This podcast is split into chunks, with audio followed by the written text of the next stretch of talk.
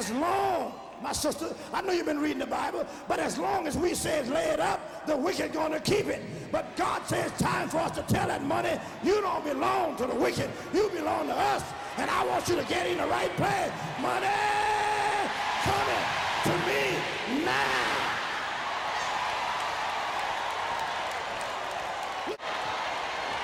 Somebody help me dance up here. Glory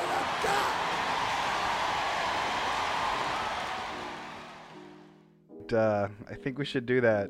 You ready, Brian? Here we go. Money! How do you not laugh at that? That's, that's crazy. Oh my gosh. How's it going, everyone? Welcome back to Alpha and Omega TV. I hope I didn't blow your guys' eardrums with that.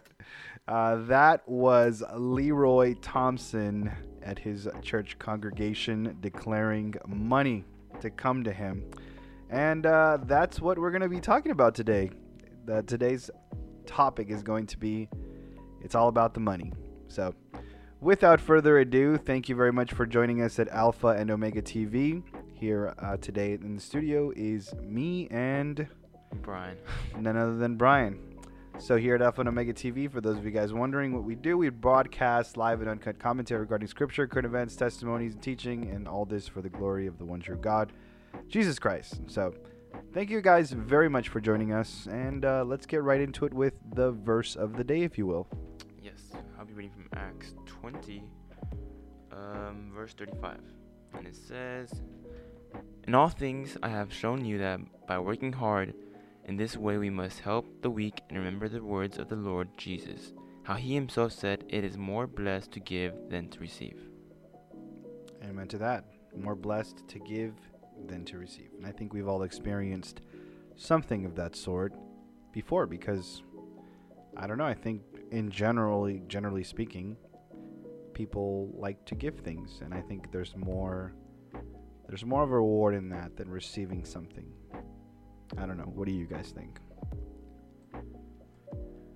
Oh, was that a question to me? Nah, it was more it was more of a rhetorical question, but you know, you, you can give your input on this. No, Um, I was reading the um the, the footnotes for uh for verse 35 on um where it says help the weak and remember the words of the Lord Jesus mm-hmm. and then where it says it's more blessed to well I'm I'm reading at the um just the extra parts the um the footnotes. Okay. But what was your question? I'm sorry.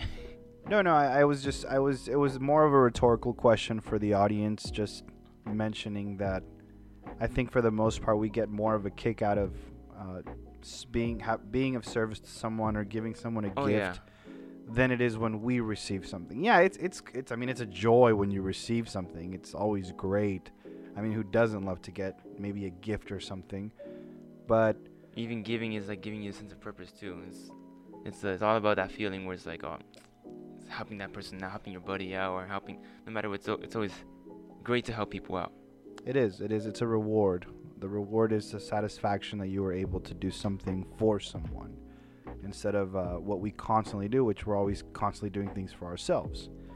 Um, so the clip you just heard, like I said, it was Leroy Thompson, and uh, this is what we're going to be talking about today. That it's all about the money, and uh, unfortunately, this is uh, this is something that occurs commonly in today's day and age with the church and uh, it's one of the things that American gospel talks about, which is a portion of it where it's about the seed offering.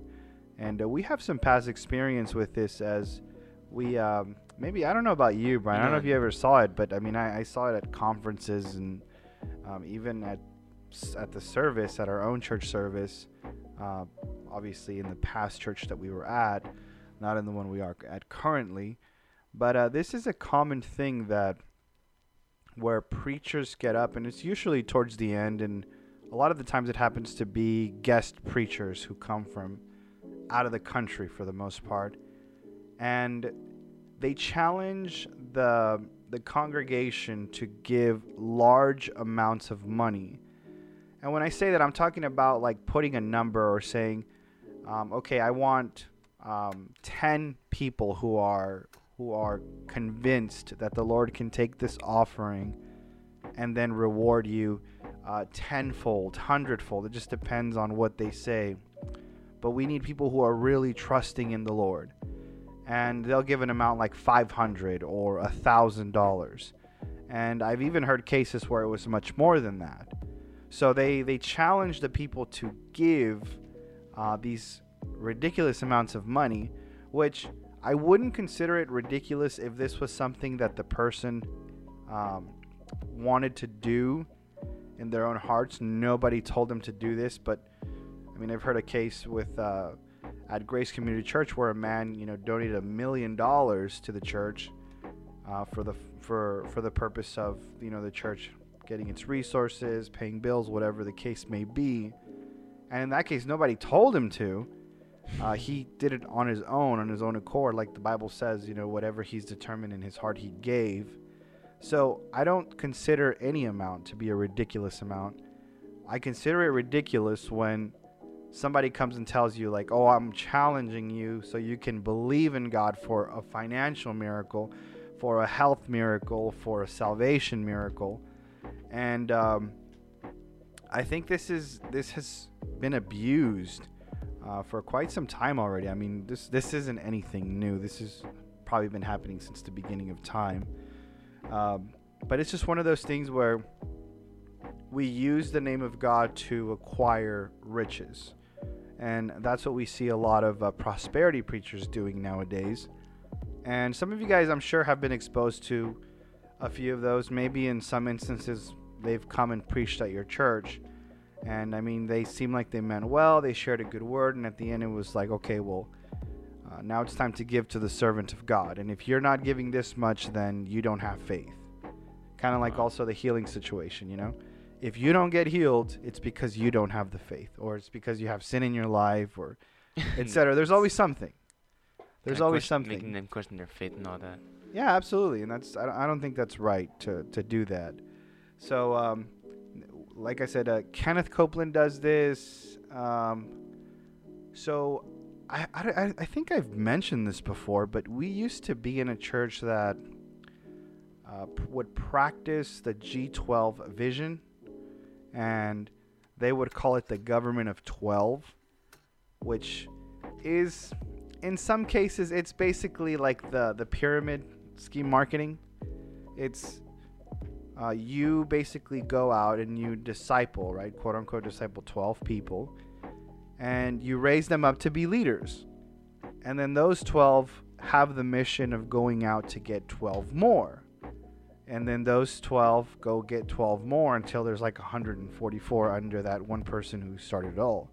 And then it just keeps going on for forever. And um, so this guy, Pastor Cesar Castellano, supposedly he had a vision that you know this is the way that God wanted him to execute the church, and I mean he grew like he grew very quickly, and uh, I mean to this day, him and his wife have like a big influence in Colombia.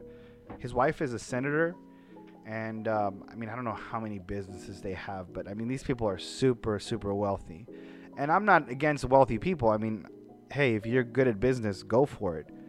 Um, but I, I just don't think of him bringing into the church the the marketing and and the basically treating the church like a business is is correct because the church Christ has already established his church to be a certain way and that's why he's had the the apostles who who wrote the books and, and the the author of the Bible or the authors of the Bible obviously number one being the Holy Spirit and, and then the men under him and they've already written how the church is supposed to work and function and the systems that are in place checks and balances.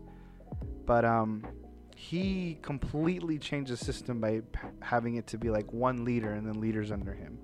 So what's the problem there? I mean what what happens when you know the top has pretty much all the power? It's like a dictator dictatorship. it's a dictatorship, of course, and man is easily corrupted by power. I mean, we know this. This isn't anything new. Uh, just read a little bit of history, and you'll see that.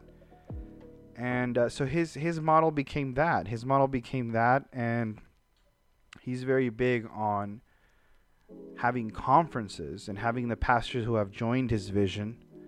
Um, his his pastors bring their whole congregation and then he does this thing where he challenges people to give a thousand to give and it's always to his uh, corporation uh, Misión Carismática Internacional, Charismatic uh, Missions International, something like that in English.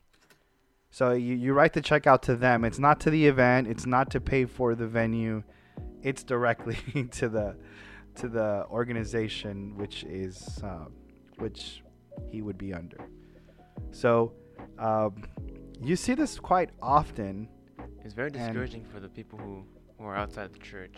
It is. It is because I think you see new believers, and we would invite new believers because, again, I went to these conferences, and the goal was to invite new people, right? And I mean, don't get me wrong, they would have uh, a lineup of speakers and they would all preach a specific message. And it was always something encouraging, you know, it was always something like we spoke about a few episodes ago. You know, you are David and Goliath are your bills and problems. But, you know, if only you give today to God, God is going to turn your whole story around and you're not going to struggle with finances anymore. You're not going to you're going to get that new car because your car is breaking down. And just all these things that people want to hear, you know? And unfortunately, the people who suffer the most from these things are always middle class to low income people. These are the people that come flocking in, willing to give up their money in exchange for a miracle. Does that sound like something that happened uh, a long time ago in um, the Catholic Church? Yeah, when they're they're in desperate desperate need. Well, it, it was it was a time where there was uh, indulgences, and for those of you guys who are unaware of indulgences, um, this was basically a payment to the church, just in case you hadn't done your penance for a while in, in, in the Catholic faith. And I hope I'm not butchering this, um, but in the Catholic faith, you constantly have to go to confession, you constantly have to be in the sacraments, uh, etc. But for those people who kind of stopped for a moment, um, you had a chance to kind of redeem yourself, if you will, and do penance by what? By purchasing an indulgence. And an indulgence was a payment to the church to kind of like say, oh, well, um, I'm giving to the church for its greater good. Therefore, since this is a good act, a charity offering, then um, my penance and my sins that I've committed are less than my offering that I'm giving now. So it's kind of like a way of evening out the scale, if you will. Because the Catholics believe that if you die out of grace, which if you commit a mortal sin, which is like killing, um, you know, lying with your friend's wife, etc., then these sins, if you die in those sins, you're going straight to hell. But if you are doing a, a less, a lesser sin, which I, I, am forgetting right now what they call it. Uh, there's mortal, and then there's another one. But if you commit one of those, then you can still go to purgatory and then be purged from the remaining sin. So this is the the how Catholics interpret uh, salvation. So during that time, like around five, uh, 15, 17 in Europe, this is actually what led Martin Luther to uh, do the 95 Theses. And this is obviously that sparked the Reformation. It wasn't his intention, it was just him wanting to open up a conversation with the Catholic Church like, hey, this is, I see all of this is wrong. This is not according to God's word. And so um, the person that made, I think, or I would say the person who marketed indulgences uh, effectively, his name was Tetzel. And he would go around like preaching to people like that they need to give and they need to they need to um, give indulgences because uh, God is gonna smite them down and uh, they were you know people needed to be saved and this was a way that they could do that. So it was um, it was one of those things where it was it was the the doom and gloom prophet of the time. And so he would go around Europe and Germany and he would be telling people that they have to give. And of course the purpose of this was so that they can build up this uh, basilica which is um, it's just like a church building uh, for St. Peter in Rome. So this was the way that they were going to fund this operation. So it's like if you have a company and you're like, all right, guys, we need a new building. So, uh, You know, what's what what ideas do you have? And then they're like, "Oh, well, we should sell indulgences." You know, we should we should go around and tell people like they got to give, they got to give or else you know, they ha- they're in danger of going to hell or even some of them um, I, was reading that they would offer it for someone else, uh, a person who had died and maybe that they believe that they were in purgatory. And so they would offer an indulgence for the dead so that they could help them get into heaven. So there was that aspect of it. But it's like I give this example because it's it's almost like modern day where we're paying for our salvation or we're paying for a miracle. And even in the evangelical circle, I mean, we're not exempt from this. It's uh, it's those preachers who say, "Oh, if you would just give a donation of one thousand dollars today, we're gonna send you this cloth which we prayed for, and all you gotta Oh, do dear. is put it into the affected area, and you're gonna be healed. The power of God is gonna come over you." Th- these things, okay? So, so it's it's we're we're doing the same thing, just calling it maybe something a little bit different or a different method of of sharing that with people. And so we're mentioning all of this stuff because this kind of thing does more harm than it does good. And for the longest time, like Brian was saying, unbelievers, they anytime they the church brings up money, right? For some unbelievers, it's like, oh, here they go again. Here we go with the whole money, and they need money, and they need money. And the reality is, yes, the church does need money to pay its bills, to pay um, the different things that obviously the building needs, maintenance, etc. So it's it's not something out of the ordinary that the church would ask for money, but it's what the church does with it. I think that is the important part, and I think a, a good sound biblical church will be transparent because these are uh, 501c3s as well, nonprofit corporations that are operating operating with the purpose of not to make a profit but to serve the community. So, uh, one of the requirements for these for churches who are under this 501c3 umbrella, which means they're tax exempt, is that they have to be. Uh, I think their books have to be public record, so people are be will be able to monitor them.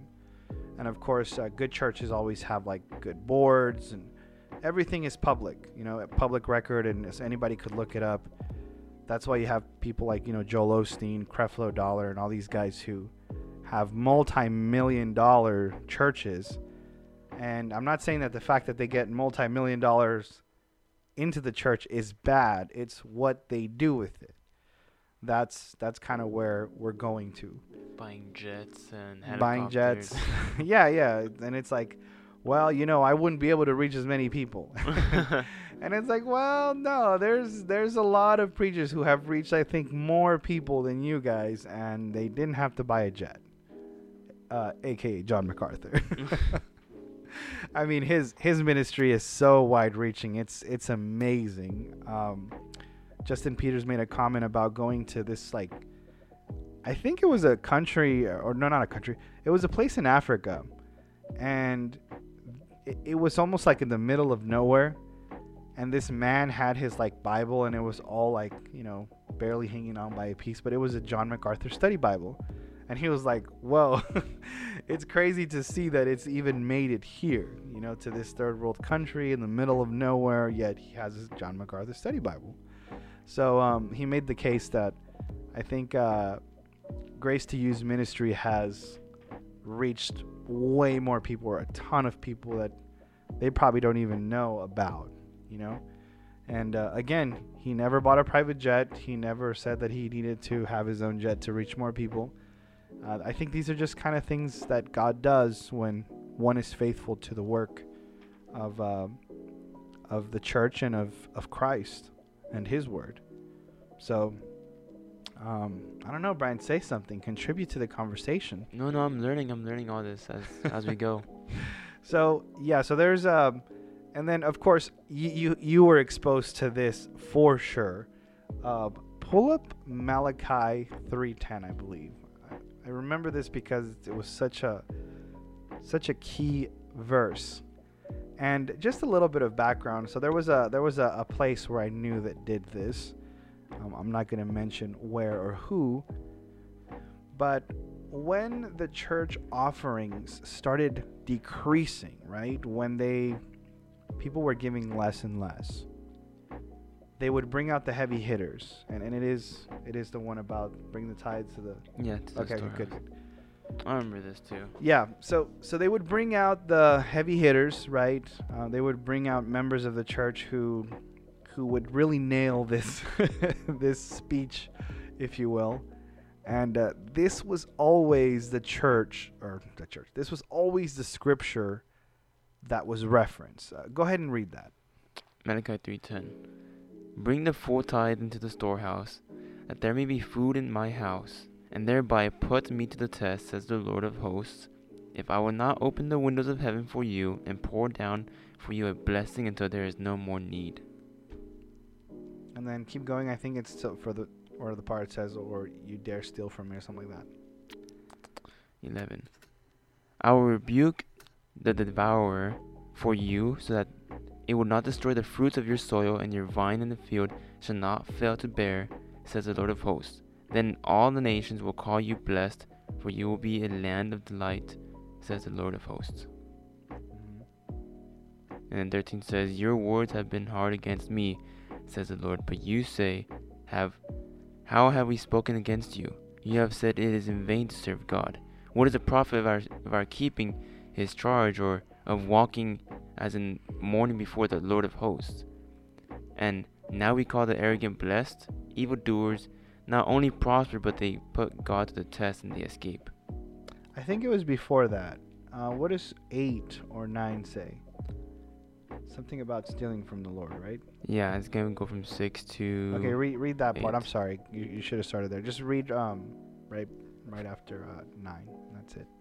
For I, the Lord, do not change. Therefore, you, O children of Jacob, are not consumed. From the days of your father, you have turned aside from my statutes and have not kept them. Return to me, and I will return to you, said the Lord of hosts. But you say, How shall we return? Will man rob God? Yet you are robbing me. But you say, How have we robbed you? In your tithes and contributions. You are cursed.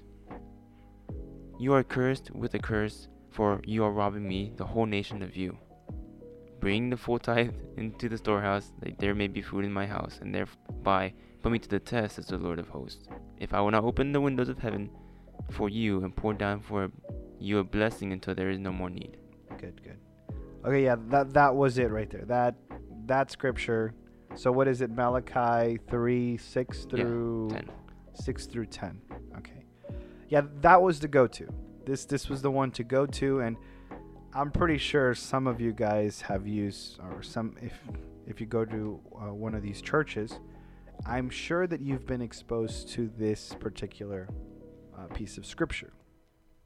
And of course, there's an intended audience for this. God is speaking directly to Malachi the prophet, so that he would speak to the people uh, in that time for a specific point, or for it was for a spe- specific reason. This was being told to them. But when this would be shared at our congregation, it would be as if God was speaking to us. And yes, the Bible is speaking to us.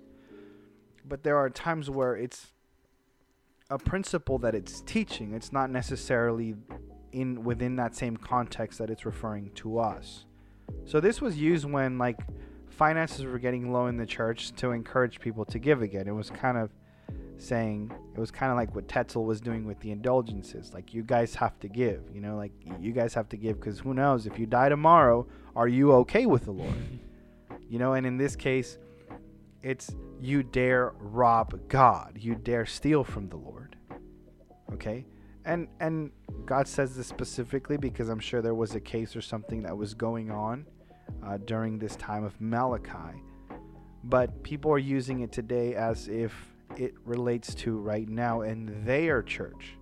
So that's where it gets dangerous because we don't read the context. We don't know what's before, what's after. We just assume that this this uh, scripture that does talk about tithes, um, and it says to bring it into the storehouse. So just knowing and understanding that to the storehouse, what do you store in a storehouse? It's usually food and grain. It's it's not money. Um, so sometime back, a, a couple of years ago, no, not even a couple of years ago, several years ago, I looked up the word tithe in the Bible, and then I just started reading everywhere what it would speak about a tithe. And for the most part, it was food and grain, Um, it was not money. Uh, however, there are cases or there are certain situations where the Bible does instruct to give money. Um, and it's for specific reasons. For example, there's three cases where it is three different types of tithes. And there's the Levitical or sacred tithe. Um, there's the tithes of the feasts, and there's the tithe to the poor. But these are Old Testament principles. Okay, so these tithes, uh, the Levitical was one for the Levites and the priests for their service in the temple because these people didn't work, they didn't do anything else, they only served the temple. So people were instructed to give a tithe to be able to meet their needs basically, so that they could eat, so they could, you know, fix the temple, etc. The second one was for the feast because uh, Jerusalem had different feasts and there are celebrations. So everybody was kind of taxed or instructed to pay a certain amount so that they could put up these feasts basically to fund their operation, fund the, the, the celebration, the, the carnival or the festival. And then lastly, it was to help the poor.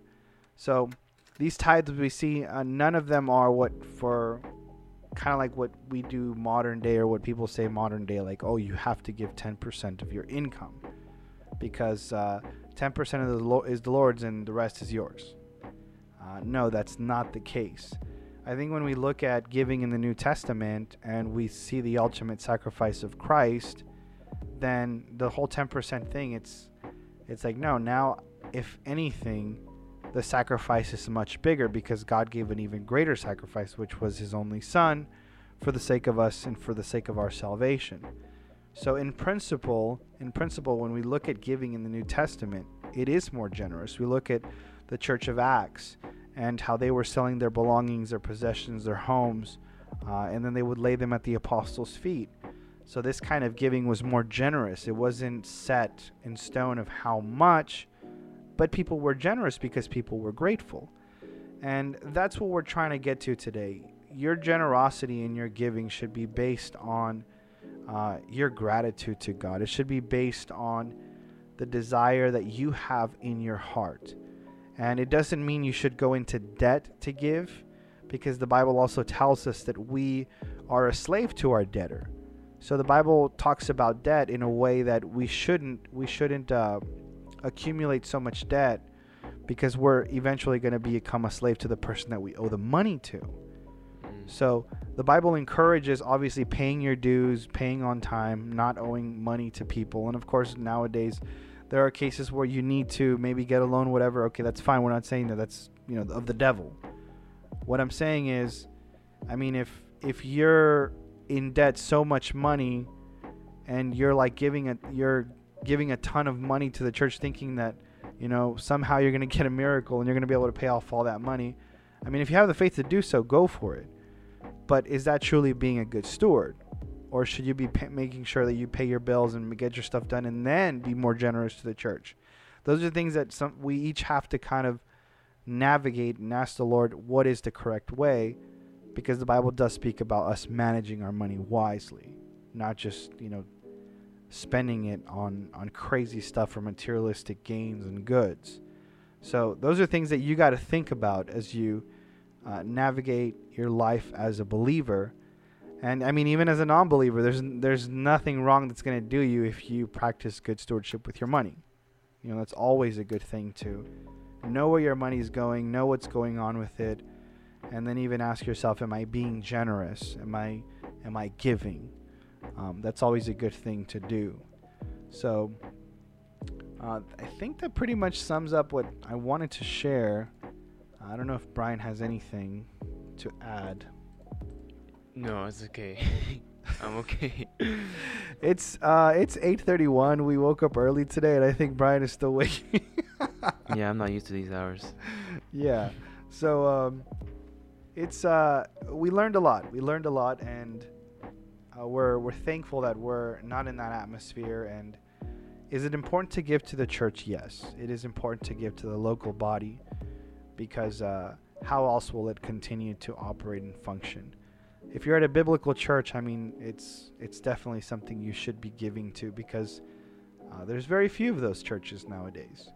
It's always those big mega churches that are all about the feel good, that are growing because people it's it's it's uh it's almost entertainment it's almost a a positive uh, social gathering and people want to be there right but the church was never supposed to be a positive gathering the church was supposed to be a body of believers who are imperfect who would confess their sins to one another who would break bread together, who would love one another and build up one another. That's the purpose of the church. But now we're not seeing that. Now we're seeing social gatherings where people are uh, just wanting to receive a positive word and then they would just encourage themselves. But they never talk about sin. They never talk about uh, what character flaws maybe a brother might have. And when I say character flaws, I'm talking about sin because that's ultimately the root of everything. So you don't see this anymore. You just have superficial relationships nowadays. And nobody really cares about what's going on in your heart. It's just like as long as you have a smile on your face and everything, that's all good. But uh, that's not the body of Christ. The body of Christ um, is proactive and, and constantly looking out for brothers and sisters and seeing, and then also going out to reach the lost. So if you're at a good church, then I encourage you to continue giving um, and then ask God how you can be more generous if you can. And not just generous with your money, but also spending time and investing time into uh, serving the church. Because all of this is, is, is a biblical principle to serve the church, serve in the temple, etc. So, yeah, I wanted to talk to you guys about this. Hopefully, this was helpful to uh, whoever's listening. And um, this was episode 60. Episode 60. That's cool. 6 0. So uh, thank you guys for joining us today. And uh, we will see you on the next one. So please seek the Lord while he can be found. Remember that salvation is only through him. And there's only there's only one name under heaven which man can be saved, and that is the name of Jesus, the name above all names. There is forgiveness for every sinner who repents, confesses their sins, and turns to Christ. So if that is you, call out to the Lord that you may be saved. Thank you guys so much for joining us today. This is Franco and Brian signing out for today. Over and out. Over and out.